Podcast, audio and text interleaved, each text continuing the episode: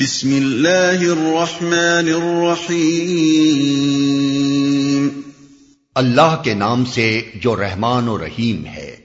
يسألونك عن الأنفال قل الأنفال لله والرسول۔ فاتقوا الله وأصلحوا ذات بينكم وأطيعوا الله ورسوله إن كنتم مؤمنين۔ تم سے انفال کے متعلق پوچھتے ہیں کہو یہ انفال تو اللہ اور اس کے رسول کے ہیں پس تم لوگ اللہ سے ڈرو اور اپنے آپس کے تعلقات درست کرو اور اللہ اور اس کے رسول کی اطاعت کرو اگر تم مومن ہو۔ یہ اس تبصرہ جنگ کی عجیب تمہید ہے۔ بدر میں جو مال غنیمت لشکر قریش سے لوٹا گیا تھا اس کی تقسیم پر مسلمانوں کے درمیان نظا برپا ہو گئی۔ چونکہ اسلام قبول کرنے کے بعد ان لوگوں کو پہلی مرتبہ پرچم اسلام کے نیچے لڑنے کا اتفاق ہوا تھا۔ اس لیے ان کو معلوم نہ تھا کہ اس مسلک میں جنگ اور اس سے پیدا شدہ مسائل کے متعلق کیا ضابطہ ہے۔ کچھ ابتدائی ہدایات سورہ بقر اور سورہ محمد میں دی جا چکی تھیں، لیکن تہذیب جنگ کی بنیاد ابھی رکھنی باقی تھی۔ بہت سے تمدنی معاملات کی طرح مسلمان ابھی تک جنگ کے معاملے میں بھی اکثر پرانی جاہلیت ہی کے تصورات لیے ہوئے تھے۔ اس وجہ سے بدر کی لڑائی میں کفار کی شکست کے بعد جن لوگوں نے جو جو کچھ بال غنیمت لوٹا تھا، وہ عرب کے پرانے طریقے کے مطابق اپنے آپ کو اس کا مالک سمجھ بیٹھے تھے۔ لیکن ایک دوسرا فریق جس نے غنیمت کی طرف رخ کرنے کے بجائے کفار کا تعقب کیا تھا، اس بات کا مدعی ہوا کہ اس بال میں ہمارا برابر کا حصہ ہے۔ کیونکہ اگر ہم دشمن کا پیچھا کر کے اسے دور تک بھگا نہ دیتے اور تمہاری طرح غنیمت پر ٹوٹ پڑتے تو ممکن تھا کہ دشمن پھر پلٹ کر حملہ کر دیتا اور فتح شکست سے بدل جاتی۔ ایک تیسرے فریق نے بھی جو رسول اللہ صلی اللہ علیہ وسلم کی حفاظت کر رہا تھا، اپنے دعوی پیش کیے۔ اس کا کہنا یہ تھا کہ سب سے بڑھ کر قیمتی خدمت تو اس جنگ میں ہم نے انجام دی ہے۔ اگر ہم رسول اللہ صلی اللہ علیہ وسلم کے گرد اپنی جانوں کا حصار بنائے ہوئے نہ رہتے اور آپ کو کوئی گزن پہنچ جاتا تو فتح ہی کب نصیب ہو سکتی تھی کہ کوئی مال غنیمت ہاتھ آتا اور اس کی تقسیم کا سوال اٹھتا۔ مگر مال عمل جس فریق کے قبضے میں تھا، اس کی ملکیت گویا کسی ثبوت کی محتاج نہ تھی۔ اور وہ دلیل کا یہ حق ماننے کے لیے تیار نہ تھا کہ ایک امر واقعی اس کے زور سے بدل جائے۔ آخر کار اس نظام نے تلخی کی صورت اختیار کرنی شروع کر دی اور زبانوں سے دلوں تک بدبزگی پھیلنے لگی۔ یہ تھا وہ نفسیاتی موقع جسے اللہ تعالیٰ نے سورہ انفال نازل کرنے کے لیے منتخب فرمایا اور جنگ پر اپنے تبصرے کی ابتدائی سی مسئلے سے کی۔ پھر پہلا ہی فقرہ جو ارشاد ہوا، اسی میں سوال کا جواب موجود تھا۔ فرمایا، تم سے انفال کے متعلق پوچھتے ہیں۔ یہ ان اموال کو غرائم کے بجائے انفال کے لفظ سے تعبیر کرنا بجائے خود مسئلے کا فیصلہ اپنے اندر رکھتا تھا۔ انفال جمع ہے نفل کی۔ عربی زبان میں نفل اس چیز کو کہتے ہیں جو واجب سے یا حق سے زائد ہو۔ جب یہ تابع کی طرف سے ہو تو اس سے مراد وہ رضاکارانہ خدمت ہوتی ہے جو ایک بندہ اپنے آقا کے لیے فرض سے بڑھ کر تتو ان بجا لاتا ہے۔ اور جب یہ مدبو کی طرف سے ہو تو اس سے مراد وہ عطیہ و انعام ہوتا ہے۔ جو آقا اپنے بندے کو اس کے حق سے زائد دیتا ہے۔ بس ارشاد کا مطلب یہ ہوا کہ یہ ساری رد و قد، یہ ندا، یہ پوچھ گچھ کیا خدا کے بخشے ہوئے انعامات کے بارے میں ہو رہی ہے۔ اگر یہ بات ہے تو تم لوگ ان کے مالک و مختار کہاں بنے جا رہے ہو کہ خود ان کی تقسیم کا فیصلہ کرو؟ مال جس کا بخشا ہوا ہے وہی فیصلہ کرے گا کہ کسے دیا جائے اور کسے نہیں، اور جس کو بھی دیا جائے اسے کتنا دیا جائے۔ یہ جنگ کے سلسلے میں ایک بہت بڑی اخلاقی اصلاح تھی۔ مسلمان کی جنگ دنیا کے مادی فائدے بٹورنے کے لیے نہیں ہے، بلکہ دنیا کے اخلاقی و تمدنی بگاڑ کو اصول حق کے مطابق درست کرنے کے لیے ہے، جسے مجبوراً اس وقت اختیار کیا جاتا ہے جبکہ مزاحم قوتیں دعوت و تبلیغ کے ذریعے سے اصلاح کو ناممکن بنا دیں۔ پس مسلحین کی نظر اپنے مقصد پر ہونی چاہیے، نہ کہ ان فوائد پر جو مقصد کے لیے صحیح کرتے ہوئے۔ بطور انعام خدا کی عنایت سے حاصل ہوں۔ ان فوائد سے اگر ابتدائی میں ان کی نظر نہ ہٹا دی جائے، تو بہت جلدی اخلاقی انحطاط رونما ہو کر یہی فوائد مقصود قرار پا جائیں۔ پھر یہ جنگ کے سلسلے میں ایک بہت بڑی انتظامی اصلاح بھی تھی۔ قدیم زمانے میں طریقہ یہ تھا کہ جو مال جس کے ہاتھ لگتا وہی اس کا مالک قرار پاتا، یا پھر بادشاہ یا سپہ سالار تمام غنائم پر قابض ہو جاتا۔ پہلی صورت میں اکثر ایسا ہوتا تھا کہ فتح یاب فوجوں کے درمیان امبال غنیمت پر سخت تنافس برپا ہو جاتا اور بسا اوقات ان کی خانہ جنگی فتح کو شکست میں تبدیل کر دیتی۔ دوسری صورت میں سپاہیوں کو چوری کا عارضہ لگ جاتا تھا اور وہ غنائم کو چھپانے کی کوشش کرتے تھے۔ قرآن نے انفال کو اللہ اور رسول کا مال قرار دے کر پہلے تو یہ قاعدہ مقرر کر دیا کہ تمام مال غنیمت لا کر بے کم و کاست امام کے سامنے رکھ دیا جائے۔ اور ایک سوئی تک چھپا کر نہ رکھی جائے۔ پھر آگے چل کر اس مال کی تقسیم کا قانون بنا دیا کہ پانچواں حصہ خدا کے کام اور اس کے غریب بندوں کی مدد کے لیے بیت المال میں رکھ لیا جائے اور باقی چار حصے اس پوری فوج میں تقسیم کر دیے جائیں جو لڑائی میں شریک ہوئی ہو۔ اس طرح وہ دونوں خرابیاں دور ہو گئیں جو جاہلیت کے طریقے میں تھیں۔ اس مقام پر ایک لطیف نقطہ اور بھی ذہن میں رہنا چاہیے۔ یہاں انفال کے قصے کو صرف اتنی بات کہہ کر ختم کر دیا گیا ہے کہ یہ اللہ اور اس کے رسول کے ہیں۔ تقسیم کے مسئلے کو یہاں نہیں چھیڑا گیا، تاکہ پہلے تسلیم و اطاعت مکمل ہو جائے۔ پھر چند رکو کے بعد بتایا گیا کہ ان اموال کو تقسیم کس طرح کیا جائے۔ اسی لیے یہاں انہیں انفال کہا گیا ہے۔ اور رکو پانچ میں جب تقسیم کا حکم بیان کرنے کی نوبت آئی، تو انہی اموال کو غرائم کے لفظ سے تعبیر کیا گیا۔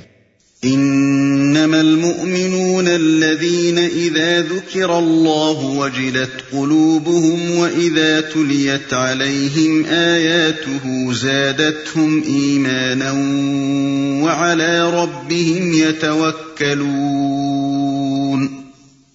الذين يقيمون الصلاه ومما رزقناهم ينفقون سچے اہل ایمان تو وہ لوگ ہیں جن کے دل اللہ کا ذکر سن کر لرس جاتے ہیں، اور جب اللہ کی آیات ان کے سامنے پڑھی جاتی ہیں تو ان کا ایمان بڑھ جاتا ہے، اور وہ اپنے رب پر اعتماد رکھتے ہیں۔ جو نماز قائم کرتے ہیں اور جو کچھ ہم نے ان کو دیا ہے، اس میں سے ہماری راہ میں خرچ کرتے ہیں۔ تو ان کا ایمان بڑھ جاتا ہے۔ یعنی ہر ایسے موقع پر جبکہ کوئی حکم الہی آدمی کے سامنے آئے اور وہ اس کی تصدیق کر کے سر اعتاج جھکا دے، آدمی کے ایمان میں اضافہ ہوتا ہے۔ ہر اس موقع پر جبکہ کوئی چیز آدمی کی مرضی کے خلاف، اس کی رائے اور تصورات و نظریات کے خلاف، اس کی مانوس عادتوں کے خلاف، اس کے مفاد اور اس کی لذت و آسائش کے خلاف، اس کی محبتوں اور دوستیوں کے خلاف، اللہ کی کتاب اور اس کے رسول کی ہدایت میں ملے۔ اور آدمی اس کو مان کر فرمان خدا اور رسول کو بدلنے کے بجائے اپنے آپ کو بدل ڈالے اور اس کی قبولیت میں تکلیف انگیز کرے، تو اس سے آدمی کے ایمان کو بالدگی نصیب ہوتی ہے۔ اس کے برعکس اگر ایسا کرنے میں آدمی دریک کرے، تو اس کے ایمان کی جان نکلنی شروع ہو جاتی ہے۔ بس معلوم ہوا کہ ایمان کوئی ساکن و جابد چیز نہیں ہے، اور تصدیق و عدم تصدیق کا بس ایک ہی ایک مرتبہ نہیں ہے کہ اگر آدمی نے نہ مانا تو وہ بس ایک ہی نہ ماننا رہا، اور اگر اس نے مان لیا تو وہ بھی بس ایک ہی مان لینا ہوا۔ نہیں، بلکہ تصدیق اور انکار دونوں میں انحطاط اور نشو و نما کی صلاحیت ہے۔ ہر انکار کی کیفیت گھٹ بھی سکتی ہے اور بڑھ بھی سکتی ہے۔ اور اسی طرح ہر اقرار و تصدیق میں ارتقا بھی ہو سکتا ہے، اور تنزل بھی۔ البتہ فقہی احکام کے اعتبار سے نظام تمدن میں حقوق اور حیثیات کا تعین جب کیا جائے گا تو تصدیق اور عدم تصدیق دونوں کے بس ایک ہی مرتبے کا اعتبار کیا جائے گا۔ اسلامی سوسائٹی میں تمام ماننے والوں کے آئینی حقوق و واجبات یکساں ہوں گے۔ خواہ ان کے درمیان ماننے کے مراتب میں کتنا ہی تفاوت ہو۔ اور سب نہ ماننے والے ایک ہی مرتبے میں ضمی یا حربی یا معاہد و مسالم قرار دیے جائیں گے۔ خواہ ان میں کفر کے اعتبار سے مراتب کا کتنا ہی فرق ہو۔ المؤمنون حقا۔ لهم درجات عند ربهم ومغفرة ورزق كريم. ایسے ہی لوگ حقیقی مومن ہیں ان کے لیے ان کے رب کے پاس بڑے درجے ہیں قصوروں سے درگزر ہے اور بہترین رزق ہے۔ قصوروں سے درگزر ہے۔ قصور بڑے سے بڑے اور بہتر سے بہتر اہل ایمان سے بھی سرزد ہو سکتے ہیں اور ہوئے ہیں۔ اور جب تک انسان انسان ہے، یہ محال ہے کہ اس کا نام اعمال سراسر معیاری کارناموں ہی پر مشتمل ہو اور لغزش کوتاہی خامی سے بالکل خالی رہے۔ مگر اللہ تعالیٰ کی رحمتوں میں سے یہ بھی ایک بڑی رحمت ہے کہ جب انسان بندگی کی لازمی شرائط پوری کر دیتا ہے، تو اللہ اس کی کوتاہیوں سے چشم پوشی فرماتا ہے اور اس کی خدمات جس سلے کے مستحق ہوتی ہیں، اس سے کچھ زیادہ سلا اپنے فضل سے عطا کرتا ہے۔ ورنہ اگر قاعدہ یہ مقرر کیا جاتا کہ ہر قصور کی سزا اور ہر خدمت کی جزا الگ الگ دی جائے تو کوئی بڑے سے بڑا صالح بھی سزا سے نہ بچ سکتا۔ كما أخرجك ربك من بيتك بالحق وإن فريقا من المؤمنين لكارهون يجادلونك في الحق بعدما تبين كأنما يساقون إلى الموت وهم ينظرون۔ اس مال غنیمت کے معاملے میں بھی ویسی ہی صورت پیش آ رہی ہے جیسی اس وقت پیش آئی تھی جبکہ تیرا رب تجھے حق کے ساتھ تیرے گھر سے نکال لایا تھا اور مومنوں میں سے ایک گروہ کو یہ سخت ناگوار تھا۔ وہ اس حق کے معاملے میں تجھ سے جھگڑ رہے تھے دراں حالے کے وہ صاف صاف نمایاں ہو چکا تھا۔ ان کا حال یہ تھا کہ گویا وہ آنکھوں دیکھے موت کی طرف ہانکے جا رہے ہیں۔ یعنی جس طرح اس وقت یہ لوگ خطرے کا سامنا کرنے سے گھبرا رہے تھے، حالانکہ حق کا مطالبہ اس وقت یہی تھا کہ خطرے کے منہ میں چلے جائیں۔ اسی طرح آج انہیں مال غنیمت ہاتھ سے چھوڑنا ناگوار ہو رہا ہے۔ حالانکہ حق کا مطالبہ یہی ہے کہ وہ اسے چھوڑیں اور حکم کا انتظار کریں۔ دوسرا مطلب یہ بھی ہو سکتا ہے کہ اگر اللہ کی اطاعت کرو گے اور اپنے نفس کی خواہش کے بجائے رسول کا کہا مانو گے، تو ویسا ہی اچھا نتیجہ دیکھو گے جیسا ابھی جنگ بدر کے موقع پر دیکھ چکے ہو کہ تمہیں لشکر قریش کے مقابلے پر جانا سخت ناگوار تھا۔ اور اسے تم ہلاکت کا پیغام سمجھ رہے تھے، لیکن جب تم نے حکم خدا اور رسول کی تعمیل کی، تو یہی خطرناک کام تمہارے لیے زندگی کا پیغام ثابت ہوا۔ قرآن کا یہ ارشاد ضمن ان روایات کی بھی تردید کر رہا ہے جو جنگ بدر کے سلسلے میں عموماً کتب سیرت و مغازی میں نقل کی جاتی ہیں۔ یعنی یہ کہ ابتدان نبی صلی اللہ علیہ وسلم اور مومنین قافلے کو لوٹنے کے لیے مدینے سے روانہ ہوئے تھے۔ پھر چند منزل آگے جا کر جب معلوم ہوا کہ قریش کا لشکر قافلے کی حفاظت کے لیے آ رہا ہے، تب یہ مشورہ کیا گیا کہ قافلے پر حملہ کیا جائے یا لشکر کا مقابلہ۔ اس بیان کے برعکس قرآن یہ بتا رہا ہے کہ جس وقت نبی صلی اللہ علیہ وسلم اپنے گھر سے نکلے تھے، اسی وقت یہ امر حق آپ کے پیش نظر تھا کہ قریش کے لشکر سے فیصلہ کن مقابلہ کیا جائے۔ اور یہ مشاورت بھی اسی وقت ہوئی تھی کہ قافلے اور لشکر میں سے کس کو حملے کے لیے منتخب کیا جائے۔ اور باوجود کہ مومنین پر یہ حقیقت واضح ہو چکی تھی کہ لشکر ہی سے نمٹنا ضروری ہے، پھر بھی ان میں سے ایک گروہ اس سے بچنے کے لیے حجت کرتا رہا۔